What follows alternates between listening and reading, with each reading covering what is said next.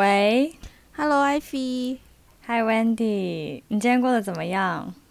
我这个周末过得怎么样？呃，这个周末按道理来说，我其实有蛮多时间可以休息的，但是 somehow，因为我们现在录音已经是礼拜天的晚上，我 somehow 觉得我这个周末有点累，嗯、但是这个累是头脑上的累，有很多做了很多思考上的事情，对。而且这个思考都是跟感情有关的，不是说我最近，就是不是说我最近有一些感情的事情在发生，也不是这么去理解，只是我最近就是好像有重新去思考，我在现在这个时代，在现在我的人生阶段，我需要的感情是怎么样的。对，你这个思考做的好深入，这是我的日常的，在一个 random 的周末，这就是我的日常，你知道，动不动就来思考这些议题。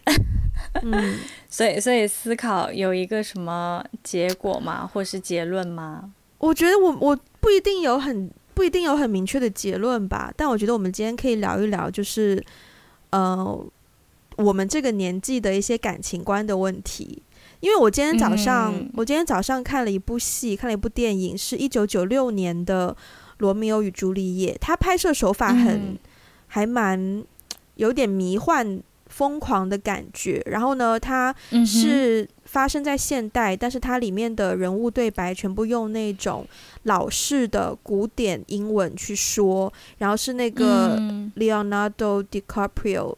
演的，嗯嗯嗯，然后我看那个的感觉，因为罗密欧与朱丽叶的故事，大概大家应该都知道嘛，就是两大仇恨家族的两个年轻男子女子，然后相爱，然后就打算决定要结婚，然后就想要私奔，然后就发生一个悲剧，所以它是一个能够被很多人接受的爱情故事，对吧？嗯，嗯，那之所以有很多人接受，也代表说它当中关在感情层面的一些观念，应该也是有人会认可或至少是接受的，嗯，对吧？嗯嗯，嗯。然后我今天看的时候呢，他们两个人相爱，那个相，我当下就觉得相爱简直是。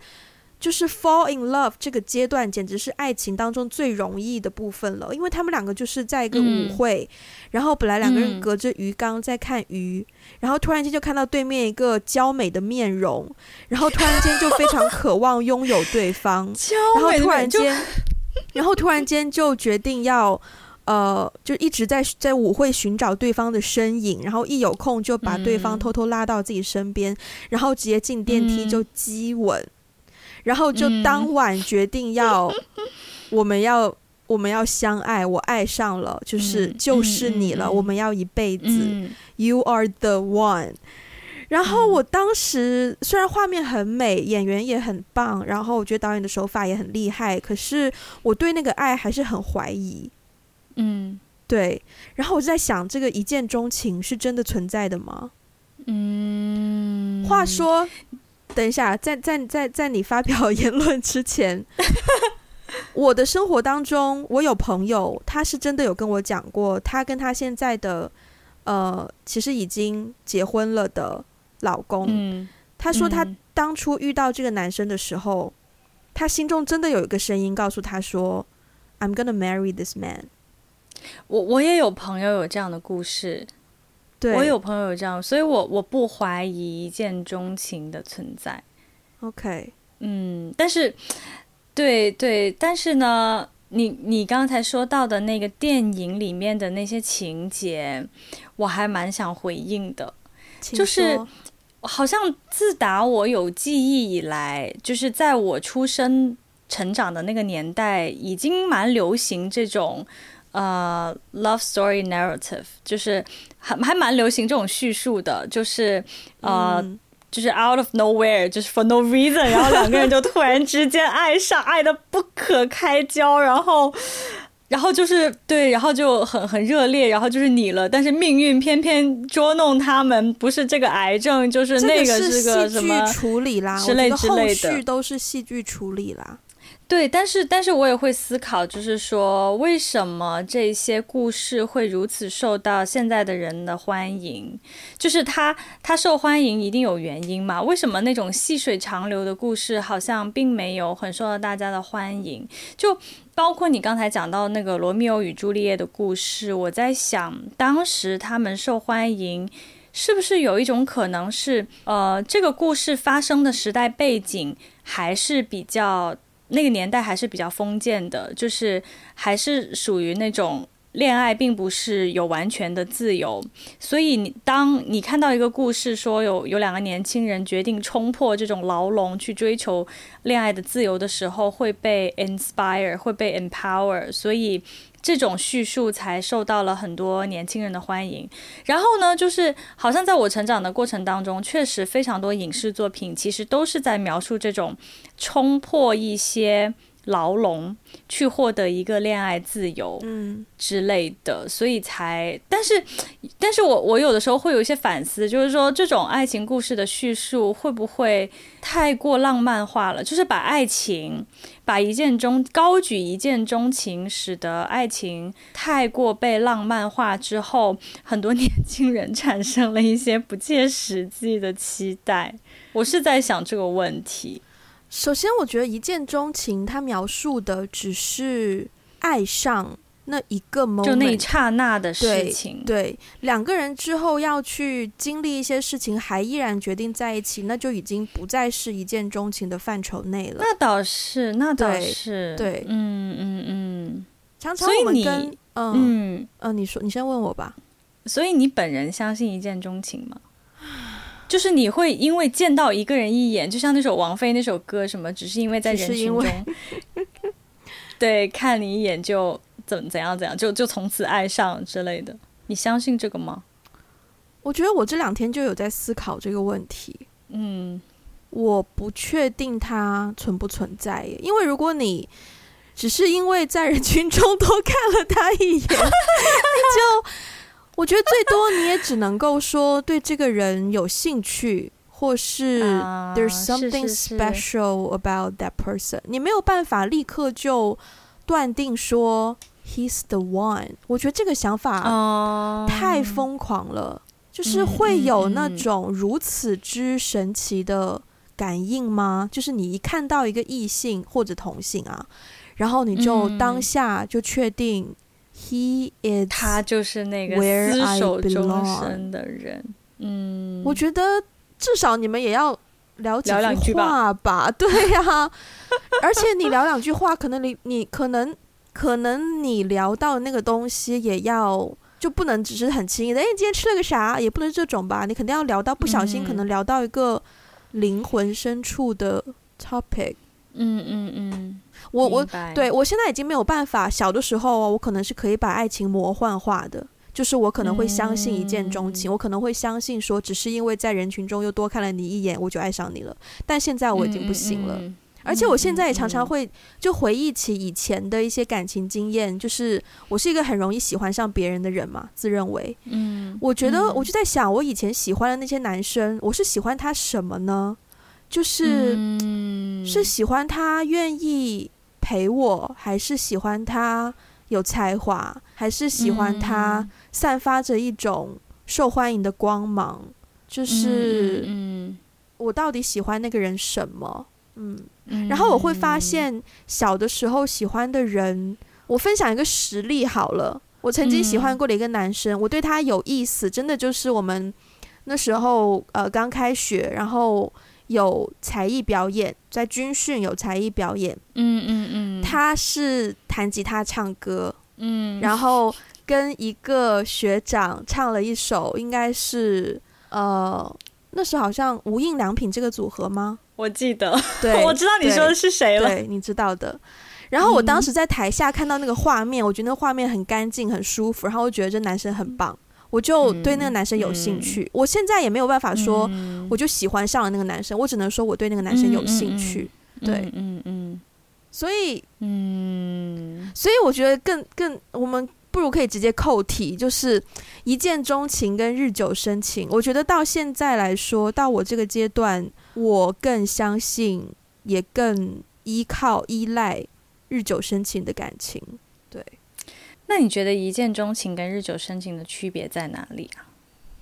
我觉得在于欲望。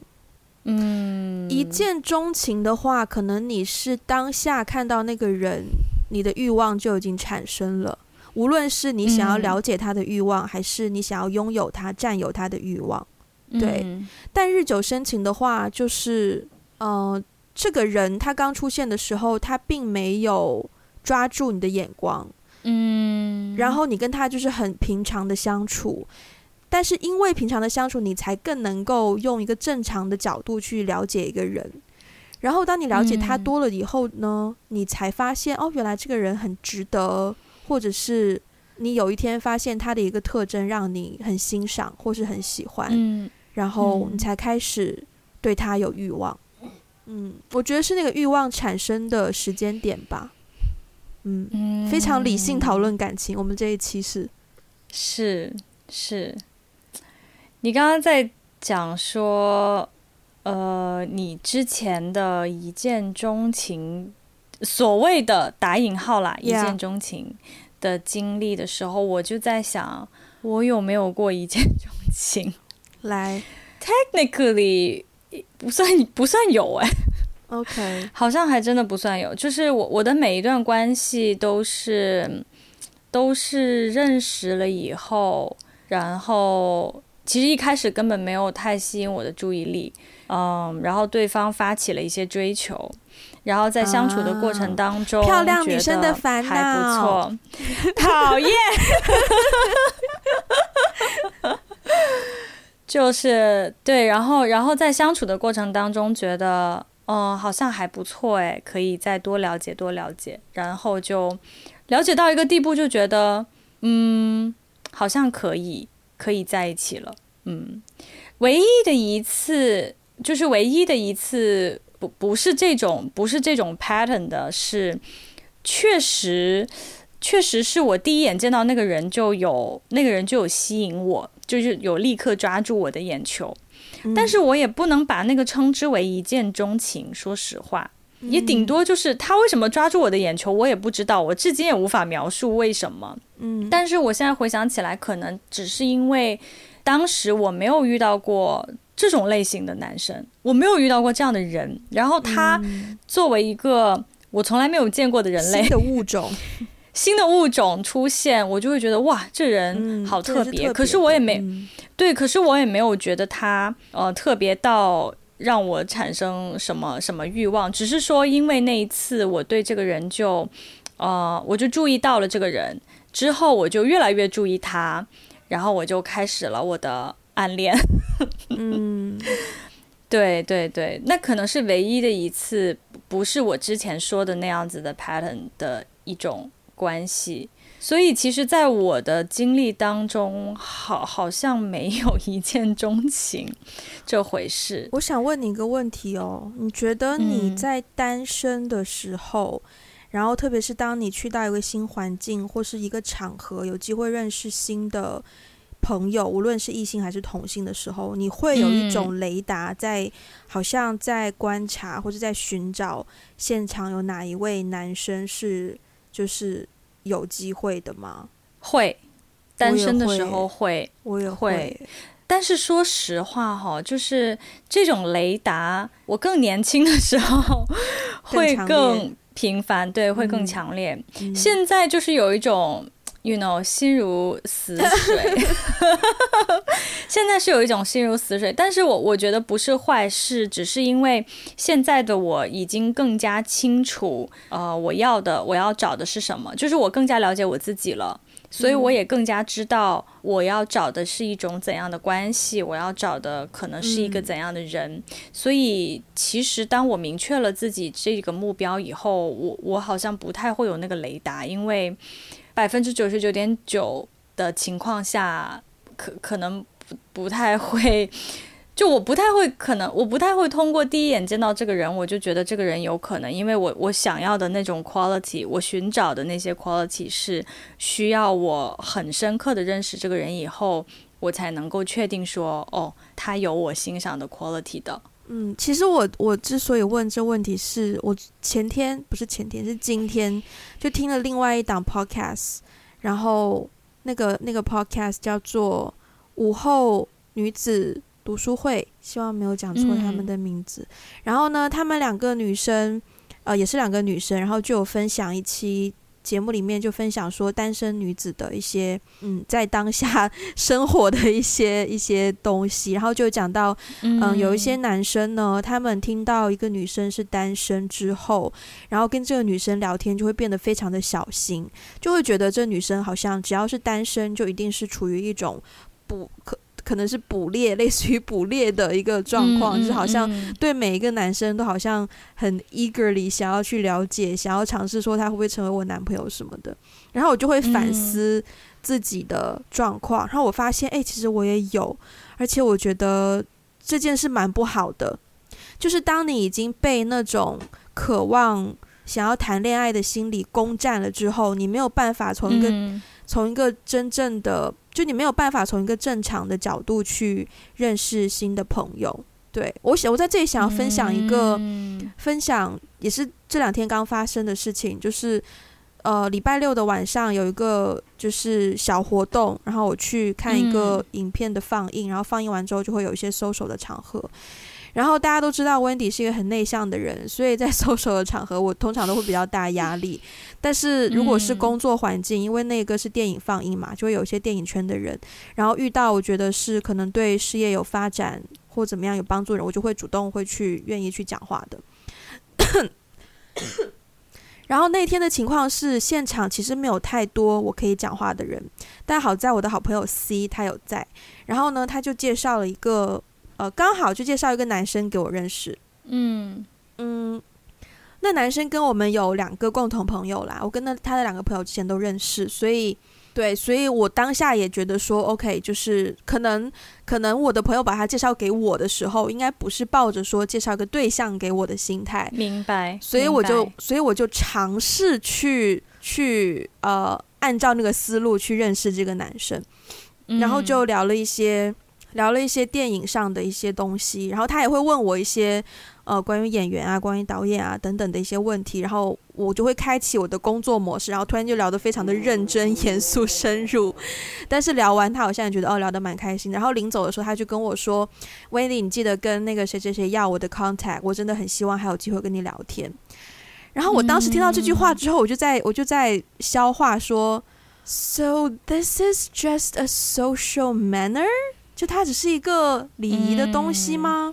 嗯、然后我就在想说，我会不会想太？我很怕我自己想太多，所以我回到家之后呢，就好在我那个朋友他发 IG Stories 有 tag，就是那个朋友那个男生，嗯，所以我就去 follow 了他的 Instagram，嗯、然后他就在 Instagram 上面就看到我 follow 他，他就他就 message 我就说，嗯、呃，就是 had a really nice conversation，我忘记了，但就是类似那一种，嗯嗯、然后就是 hope to talk to you more。或者是类似于这样的东西，然后，所以我今天再加上对，所以今天的思绪整个很奇怪，就是昨天这个男生，嗯、然后今天看《罗密欧与朱丽叶》，加上今天又听那一档 podcast，我就我就对于我的感情观以及对于我现在需要什么样的感情，就是很认真的在研究这件事。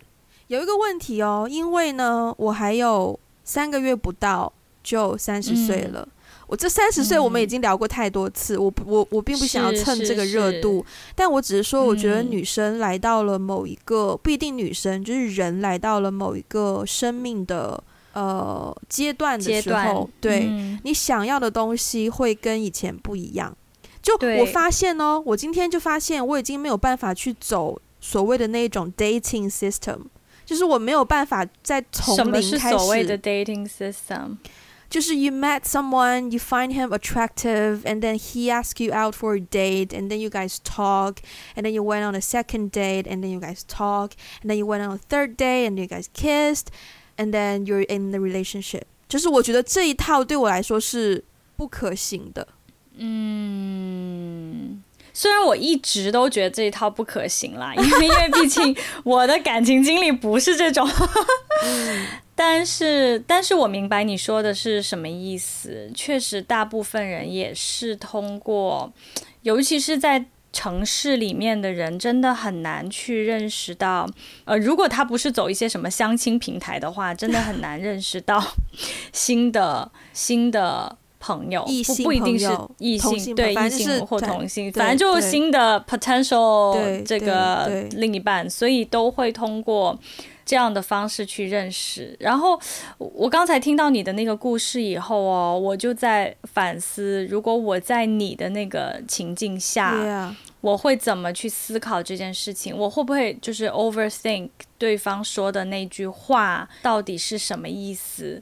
我发现我心态上有一个非常大的变化。嗯、当然，因为毕竟我过了三十岁，所以刚好比你早熟半年，比我早熟半年，可对对对对对，阅历比你丰富半年，就是我我其实嗯。就是在我我跟上一段关系刚刚分开，就是跟上一个男朋友刚分手的时候，我还蛮就是 actively seeking a date 的那种感觉，嗯、所以当我遇到，特别是你你说的很很对，就是说，特别是我到一个新的环境。里面以后.就是我，我那时候刚好也在换工作，然后所以就又搬家又换工作，所以就我当时整个生活圈子其实有一个蛮大的变动。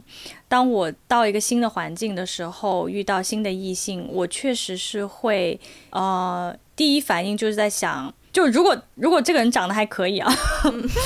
就外貌协会，两万糟糕，就是说，就是我的意思是不是外，不是说外貌协会，而是说这个人第一眼看上去，他整个就是他整整个人散发出来，就是 how he present himself 的那个样子是舒服的，你你你是觉得蛮舒舒适的状况下。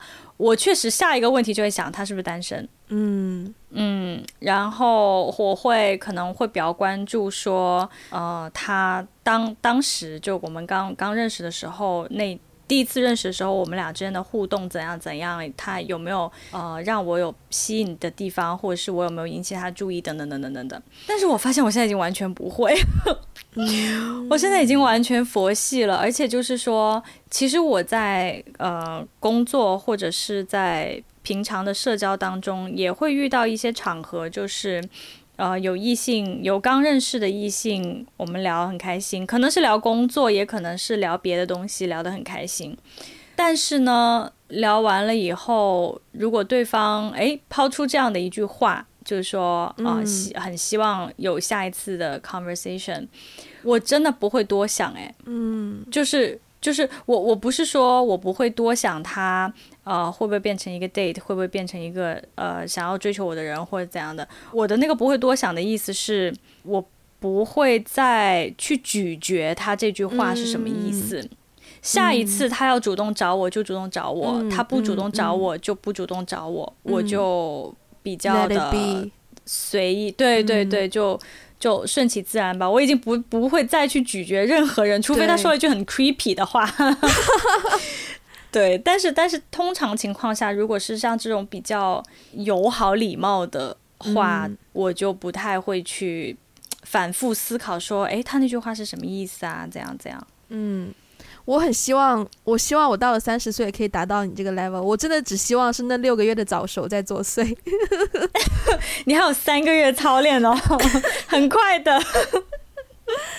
嗯，对啊。所以，所以你自己的呃，不能说恋爱经验啊，就是说你你你自己，你曾经喜欢过的人里面，嗯，有就是是一见钟情比较多，还是日久生情比较多？我说的一见钟情，一见钟情也包括你刚才分享的那个，就是，啊、呃，你看到他在台上唱歌，然后你觉得他很有才华，被他吸引，这也算了，这也算了，因为你不认识他嘛。嗯，呃，一定要是跟那个人后来有有有在一起的经验吗？不，不用，不用，不用，就只是说你你有过喜欢别人的经验。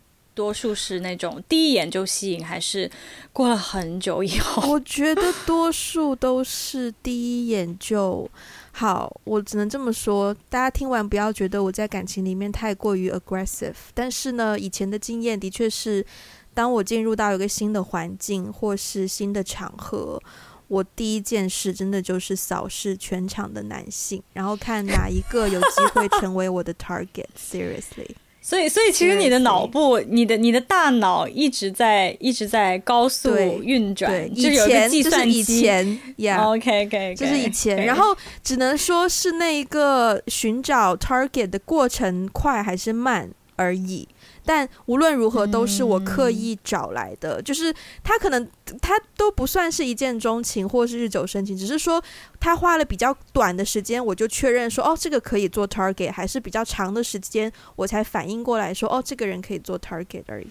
对，嗯嗯，日久生情的经验，我只有一个是比较，我觉得算是日久生情的，也是进入到一个新环境，然后，呃。应该过了多久才申请呢？可能过了将近一个月左右。多久？对，可能过了一个月才申请，因为那时候是他，反正他听不懂中文，所以我可以讲。对，就是呢，嗯、呃，那时候去，但是那个班里有中文 都会听懂中文的同学，我思考一下，好纠结哦，可纠结，可纠结。反正就是当时在另一个国家。然后呢，我们一起上课。嗯、然后上课的时候，我对这个人是一点感觉都没有。然后是在那个地方上课上了三个礼拜，然后再回到香港继续上课。是回到香港之后，我才发现，哎、嗯，这个人很爱，平时就是很爱坐在我旁边，站在我旁边呢。就是上课的时候，甚至于说别人已经挑好了位置在我旁边，他都会硬要把那个人推开的那一种，就是 一定要坐我旁边那一种。嗯、我才反应过来，然后才才想到说，哦，之前在在国外的时候，他的确也是一开始就很主动问我说，Wendy，我可以坐你旁边吗？然后。很主动跟我一个小组，然后很主动跟我就是嗯，就还蛮主动的 overall 那个过程，然后我才反应过来说，哎，这个人，而且这个人跟我又可以聊一些比较可能可以，我们可以聊社会议题，我们可以聊贫穷，我们可以聊聊呃贫富差异，就是可以聊一些很很厚重的话题，然后。嗯也可以很轻松的，比如说，可能我们刚认识几天的时候，然后我就加了他的 Facebook 嘛，然后加完之后呢，我就会去，反正新朋友就稍微看一看他之前的，然后后面有一天就上课，突然间讲到什么东西，我就说 Yeah, I saw that on your Facebook，然后他就说 Oh, you went through my Facebook，这样子，就也可以有轻松的这种，啊、对，所以我就发现这个人也蛮好相处的，虽然虽然第一眼我对他并没有很强烈的印象，嗯、可是是相相处了之后，我发现他相跟他相处起来很自在。可能是因为我一开始对没有把它设定为我的目标，所以我很自在。嗯，对，然后后续才觉得我对他越来越有感觉，但后来还是因为我的迟钝，就错过了一段这样的呀姻缘。对 对对对，但是如果说日久生情的话，可能这个是一个日久生情呀。了解，其实日久生情有一种。就是状态，你刚才有提到，就是那种，因为你没有把它当成目标，所以你没有在他面前刻意表现自己，就是那种松弛的状态，其实还蛮好的，我很喜欢，就我是很喜欢松弛的状态，我也是，所以我现在想要让自己能够达到的状态就是，而且我发现还有一个问题哦，我们之前好像有讨论过这个话题，就是男女之间究竟有没有纯友谊？我发现这个话题聊多了，就会让自己陷入一个钻牛角尖的过程，就是很执着于要把它去定位，说到底是有还是没有。而且如果我觉得我有了的，我认为是没有纯友谊的话，我就要遵循我的原则。所以如果我新认识一个男生，然后我知道我跟他不可能有机会的话，我就要立刻就是斩断所有去了解对方的机会，就是嗯，要把自己收得很紧。但我发现这样子去做的话，太辛苦了，嗯，对，而且你其实其实也对自己来说很很不利，就是你可能会一方面真的失去一个很好认识，我不知道你你你没有办法去预计你你会跟这个人产生怎样的火花。情感，嗯，对，嗯，所以所以你比如说我之前就跟我之前就前面就讲到说我到一个新环境就会很 aggressive 的去寻找我的目标，其实我现在可能还是会，嗯，但是。但是比以前松弛了一些，嗯嗯，就是 I'm I'm only here to to get to know a good friend，因为我本来就也对于我的朋友我也是挑的嘛，反正就挑一挑也没什么所谓，就先就先挑一挑，然后觉得可以聊，然后我也不用去去掩盖我的 aggressive，我我是 aggressive，我就 aggressive，然后我讲英文讲太累，我就会问你听不听得懂中文，然后嗯，就是我觉得那样子的状态也蛮好的，嗯。你刚才有讲到说，你在思考男女之间到底有没有纯友谊的时候，会使得你进入一种钻牛角尖的对的这个这个位置里。关于对关于这个点，我也蛮想，我也有蛮多想说的耶。我也我也有一些观点想要分享。我小时候是觉得有纯友谊，嗯，小时候我说的小时候，until 高中毕业，嗯嗯嗯嗯，对。因为因为我我一直跟男生相处的还蛮好的，说实话。然后我从小长大，我我的这一代人里面，我不管是爸爸那边还是妈妈那边，我所有的 cousins 我都是都是男生，所以我在长大的环境中，我就没有太多的姐妹。然后，嗯、呃，对，所以因为跟男生相处的蛮好的，我就一直觉得说，嗯，肯定是有啊，肯定是有纯友谊啊。嗯、后来到。我上了大学以后，我发现日本人完全不是这么想的。嗯、就我到日本上学之后，我就发现说他们会分得非常开。他们觉得异性就是没有纯友谊，就是就是异性要靠近你就一定是带有那种目的。我当时会觉得，哎呀，好龌龊，为什么 为什么就不能有纯纯的友谊呢？啊，对，对不起，日本人，对不起，就是 好容易得罪人哦，就是。没有没有没有，就是我我一开始是觉得啊，为什么大家会这样想，就就不可以想得单纯一点吗？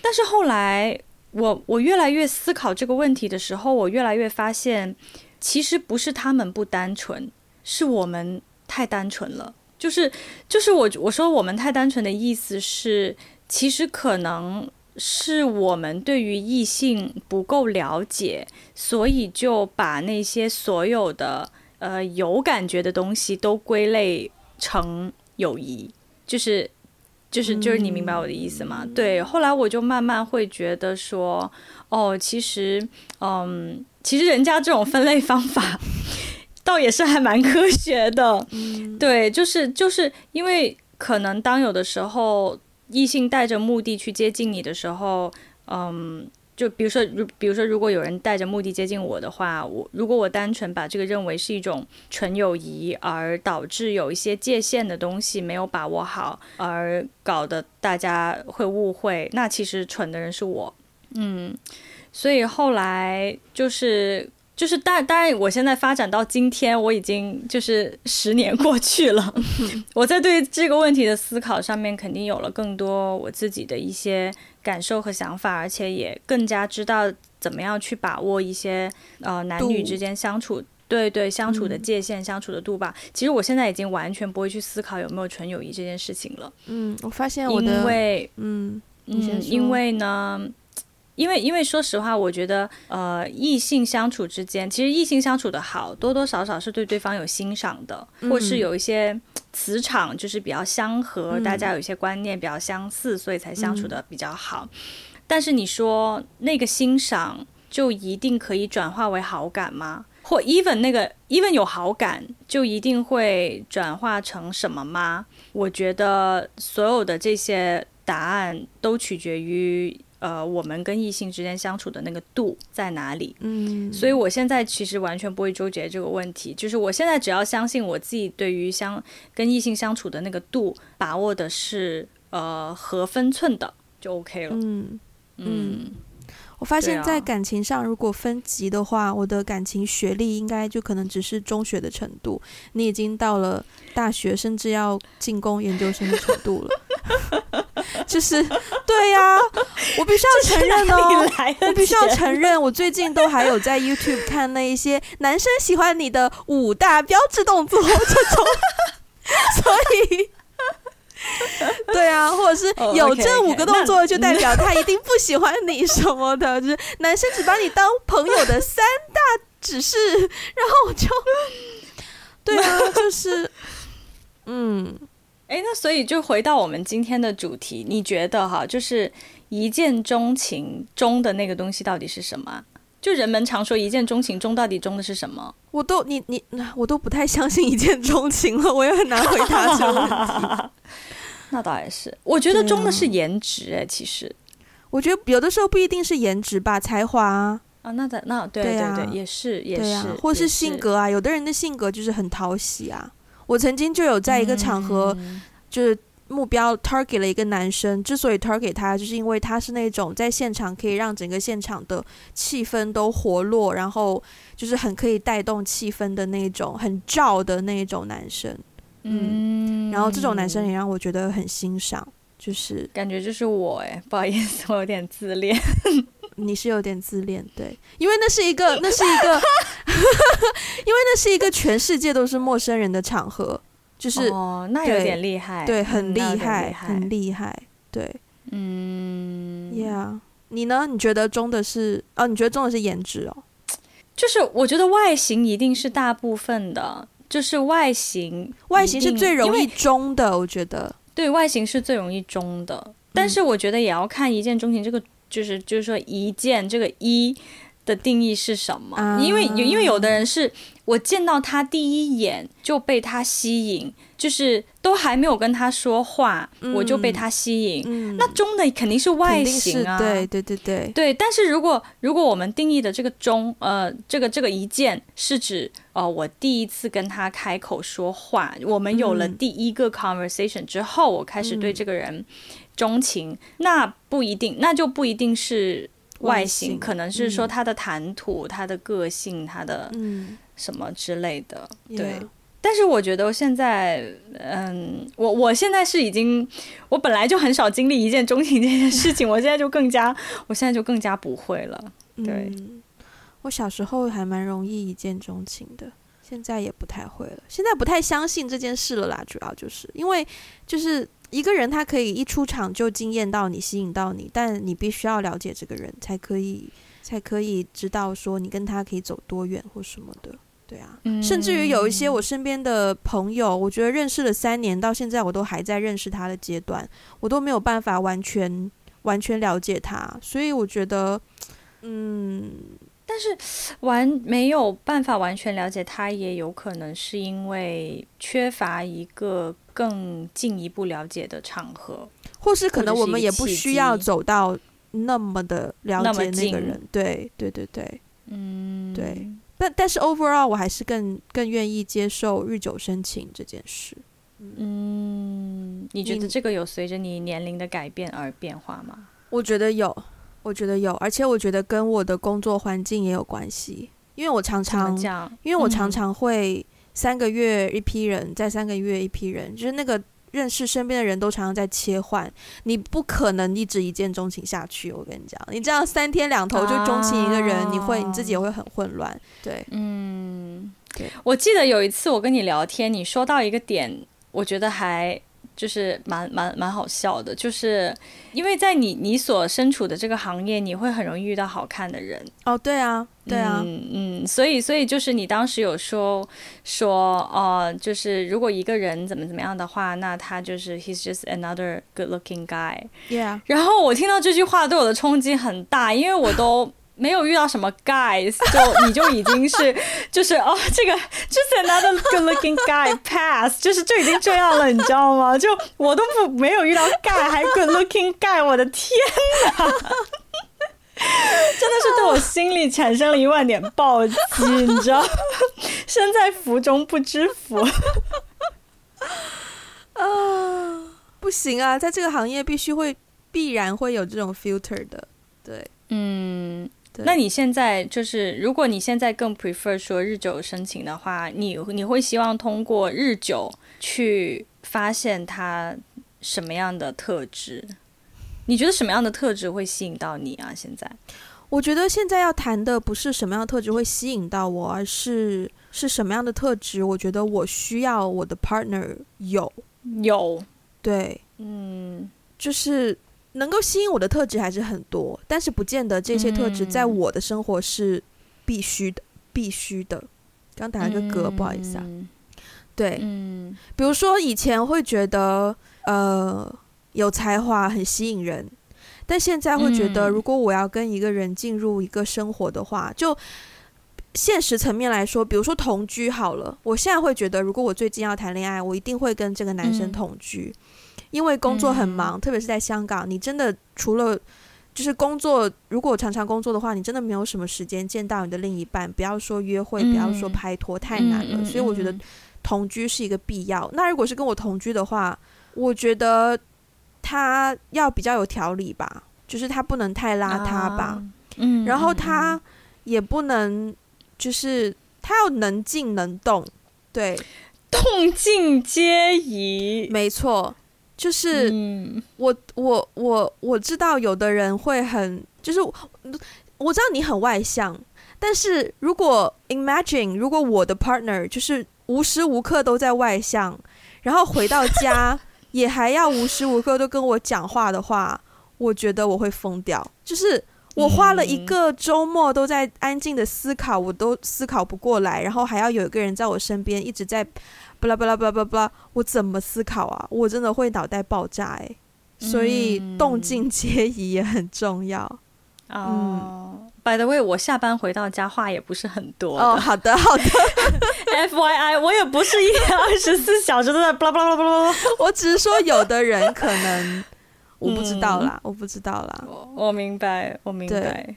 对，就是我会更考虑自己的实际需要吧。就是怎样才，就是就是你会更加考虑什么样的 quality 才更加的符合我 compatible。对对对对，嗯。对，就虽然说我是一个太我在社交场合可能会太安静，的确，如果有一个相对来说不那么安静的人跟我互补是很好的。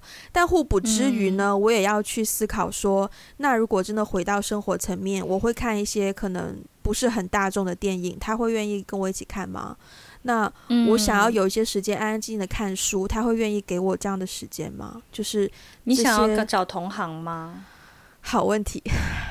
对，因为我觉得你们行业会更，就是文人相亲吧，就是好像很多在文文化创意行业的人会容易有这种比较，或是怎样的。我最近觉得不太想哦，嗯，对，我最近觉得不太想，所以曾经想过，嗯，曾经觉得同行可能更能理解你吧，就是无论工作上或是审美上。嗯但现在会觉得太过理解也不太好，嗯，因为你们两个如果在这个行业太接近的话，他有他的价值观，对这个行业的认认知和想法，然后你有你的价值观，嗯，你们两个要怎么去调和？如果是说你们要就你。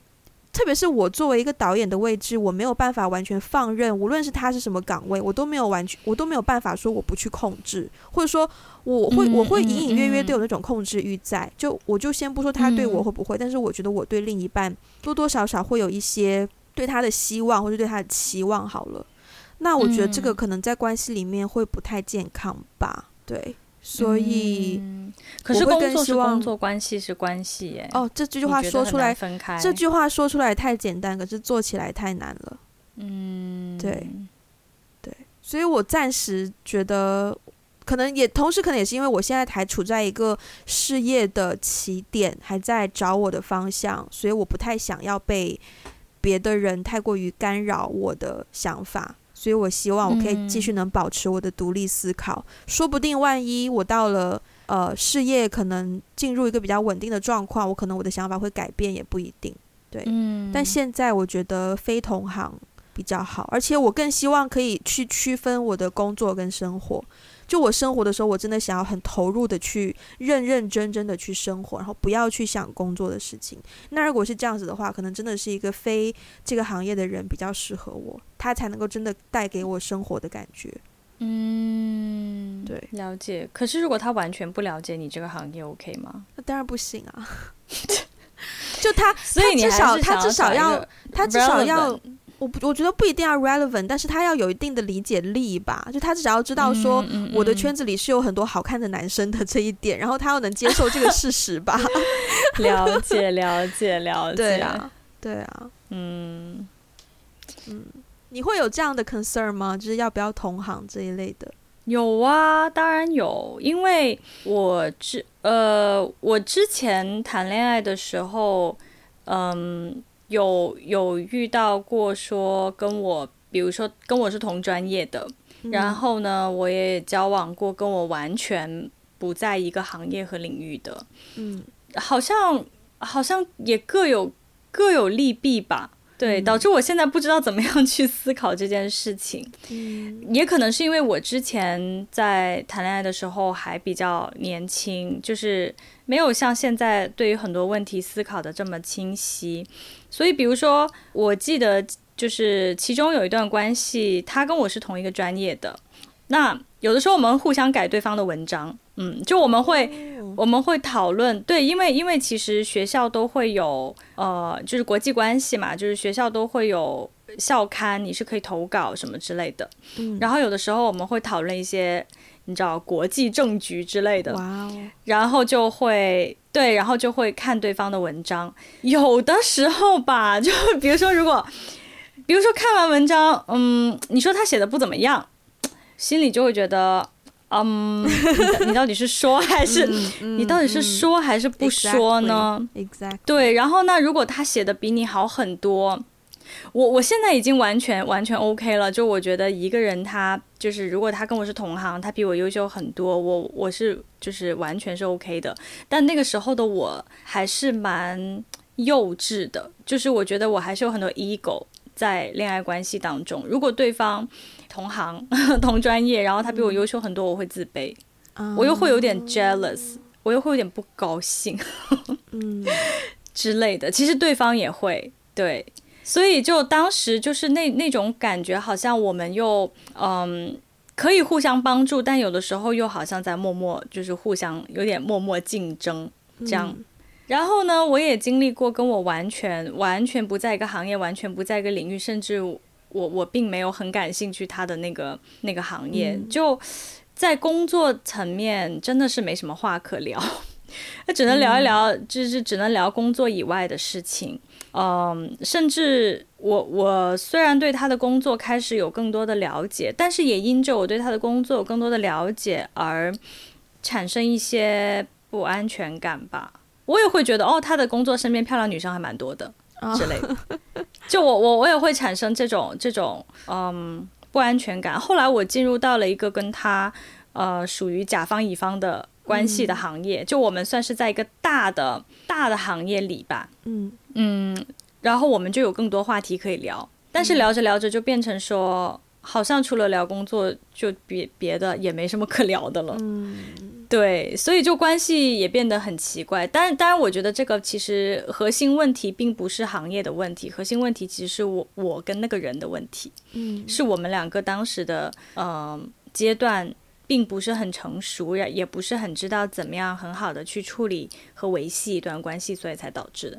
但是我现在重新思考这个问题的时候，我就会希望说，呃，他跟我是不是一个行业没有关系。就是不同的行业也也挺好的，就是我们可以彼此，嗯、我们可以互相学习，然后有更多拓宽对世界的认知。嗯嗯、但是 at least 我希望他对我的行业是感兴趣，并且是认可我做的事情的。嗯，这也蛮重要的，嗯、我觉得就够了吧。嗯，嗯我相信应该很难有难很难有人对我的这个行业是不感兴趣的。但是我也觉得，我也觉得很难。嗯，我也觉得很难。嗯，但反而，哎，我记得你刚刚讲到一个点，对，就是其实这个是不是同个行业，到底是不是这么重要？我觉得它对我来说也不是说百分百准确，就是一定要这样子。只是说，如果我遇到一个男生发展中，然后他跟我是同行业，我的 concern 可能会多一些。对，然后会有一些这样的思考吧，嗯，因为我觉得最重要的依然是你和那个人的交往中间的感受，就还是那个感觉是最重要的，它可能大于其他更多的一些物质或是硬性的条件吧。我觉得是。我可以问一个很大的问题吗？就是在我们来 可能最后要结尾，你觉得爱情是什么？嗯，哇，真的是。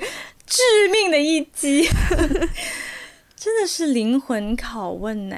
妈耶，嗯，我觉得，嗯，天哪，好难，好难回答哦。我也觉得好难哦。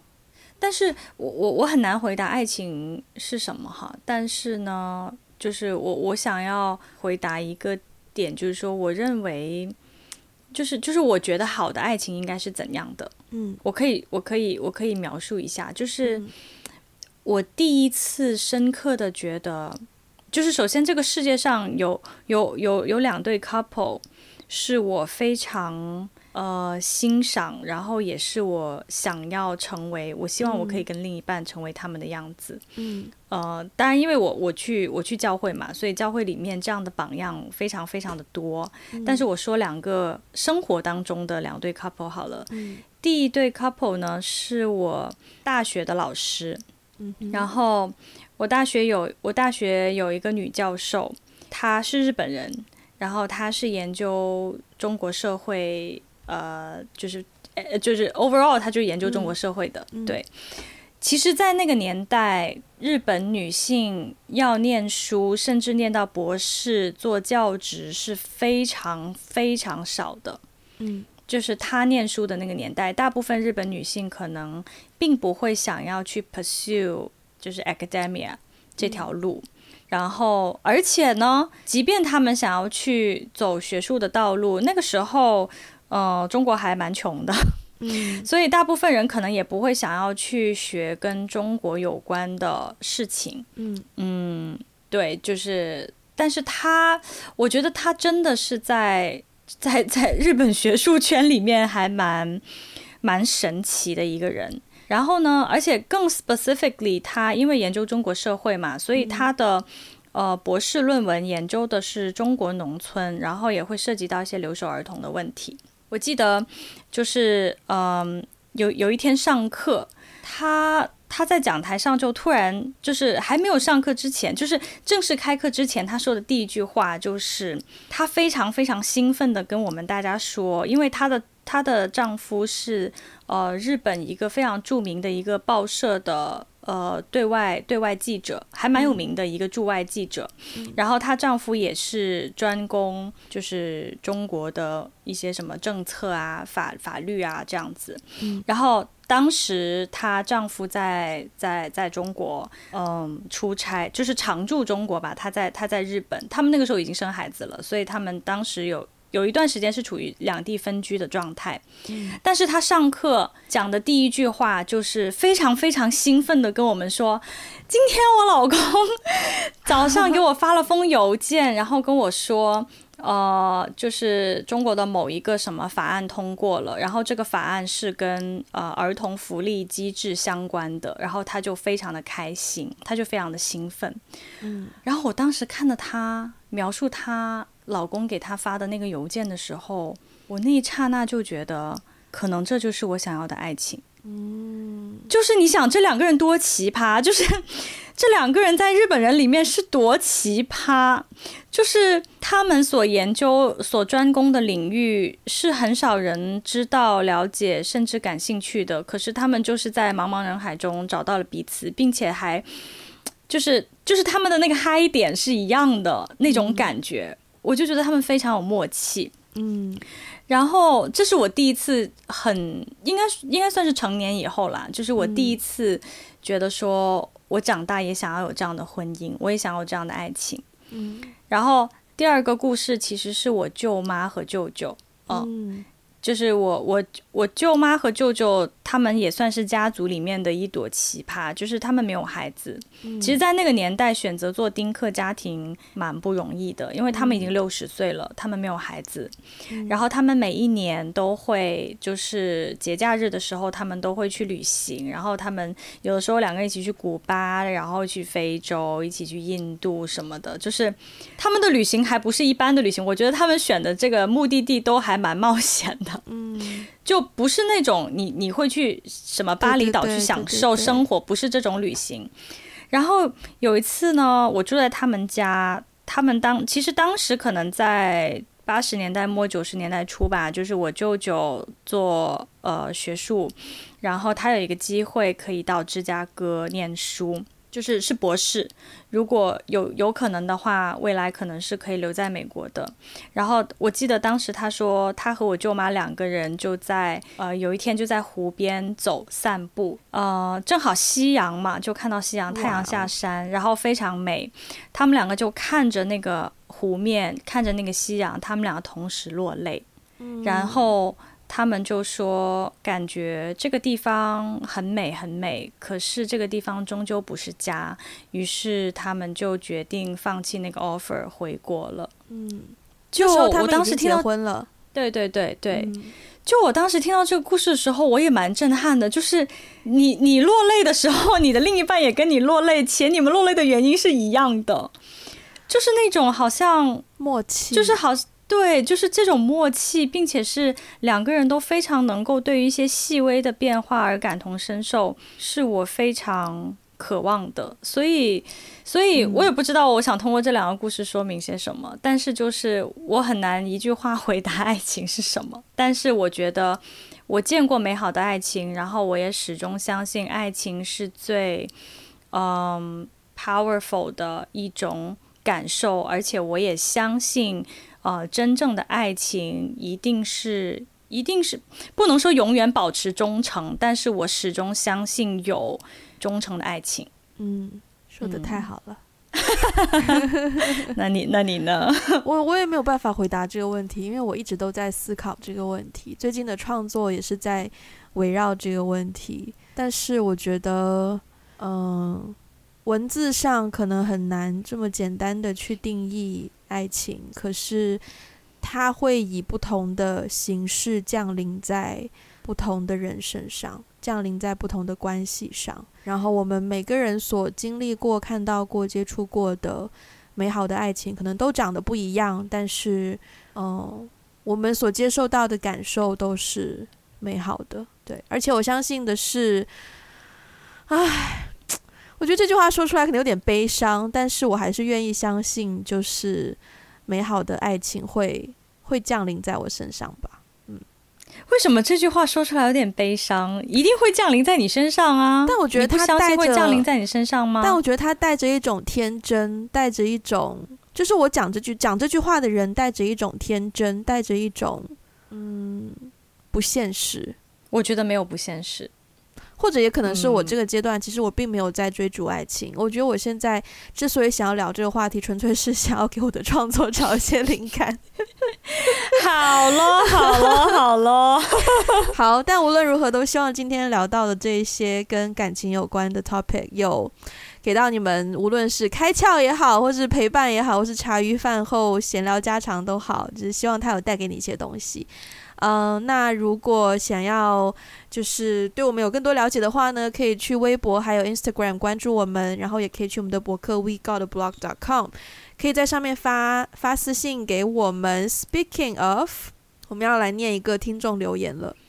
哇哦！但是我想我们发私信的人其实还蛮多的耶，为什么？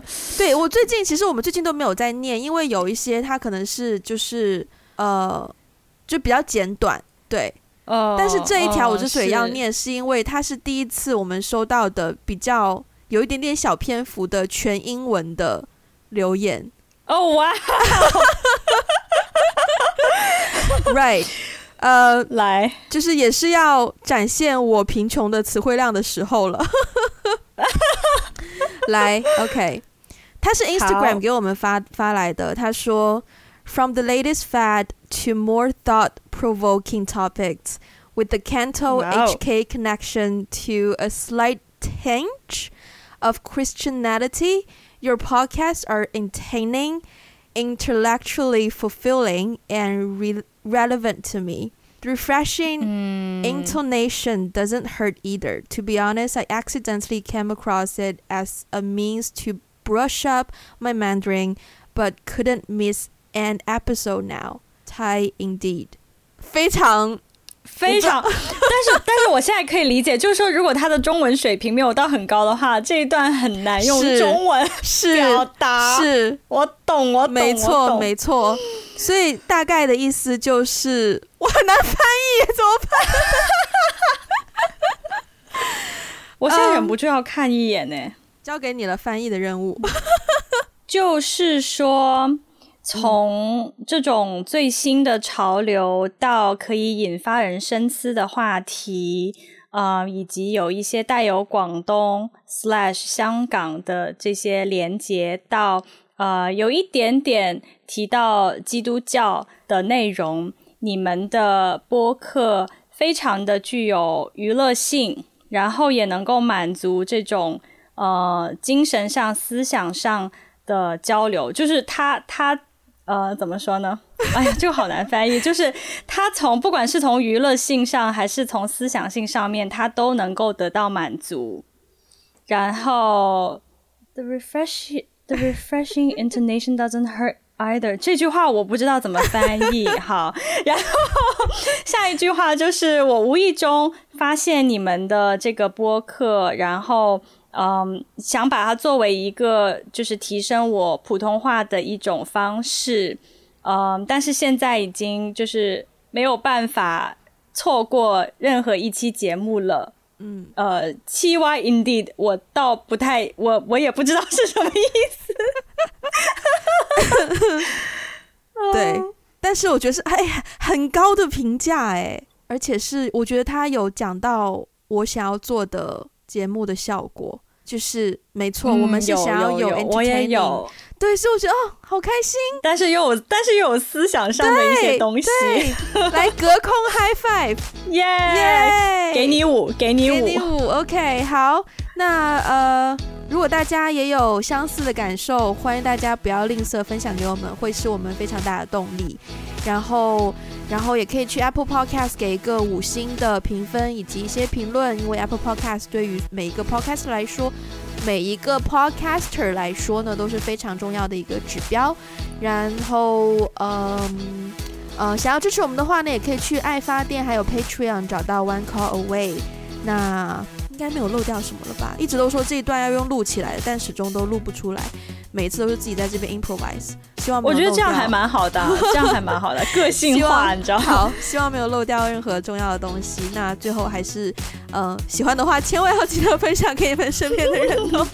好，那我们今天就到这边了，下次再见啦，拜拜，拜拜。